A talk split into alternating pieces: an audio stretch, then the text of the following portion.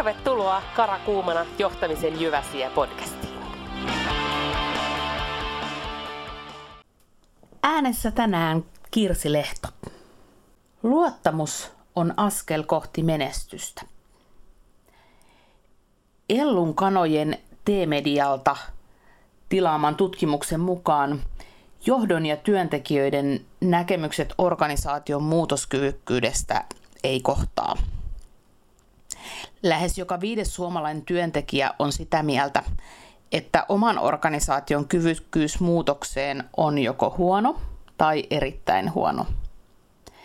Johtajista sitä vastoin 76 prosenttia pitää omaa organisaatiotaan muutoskykyisenä. Lisää siitä tutkimuksesta löytyy useista lehdistä, esimerkiksi markkinointi- ja mainonnan uutisesta. Ensin mä pidin sitä tutkimuksen tulosta yllättävänä. Ja sitten kun mä aloin sitä tarkemmin pohtia, niin löysin sellaisia muutamia selittäviä tekijöitä sille asialle. Ja itse asiassa se tutkimuksen tuloshan on myös kannustava ja lohdullinen. Jos nimittäin esimies ei usko tiimiinsä, niin eihän siihen kukaan muukaan usko. Esimiehen tehtävä on todellakin uskoa siihen tiimiinsä enemmän kuin he itse luottaa ja uskoo itseensä. Kuka sitten siihen tiimiin uskoisi ja heitä tsemppaisi eteenpäin, ellei heidän esimiehensä? Esimiehen tehtävä on nähdä se kaikki piilossa oleva potentiaali ja vapauttaa se puhkeamaan kukkaan. On ojennettava ne suuret saappaat, kun aika on, ja kannustettava astumaan niihin. On löydettävä ne kunkin parhaat ominaisuudet ja tuettava niiden kautta onnistumista. Esimiehen tehtävänä on luottaa, luottaa, luottaa ja valaa uskoa silloinkin, kun matka on pitkä ja kivinen. Arjen ja operatiivisten töiden ohessa tehtävä kehitys saattaa jäädä helposti huomaamatta. Mä keskustelin erään työntekijän kanssa hänen työtehtävinsä liittyvästä kehityksestä. Hän itse koki sen niin, että ei hän ole juuri mitään kehitystä tehnyt. Ja mulle tuli itse asiassa saman tien useita erilaisia asioita, joissa hän oli ollut mukana ja joita hän oli tehnyt viimeisen kuukauden sisällä. Ja kerroin sen toki hänelle.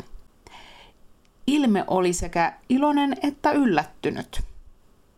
Ei hän ollut huomannut sitä. Arjessa tehtävää kehitystä ei aina tosiaan helposti huomaa, ja niin oli käynyt tässäkin kohtaa. Mikä onkaan sitten tärkeämpää esimiehelle, kun huomata ne onnistumiset, kiittää ja kannustaa. Ja voi sen kun itsekin muistas aina joka päivä.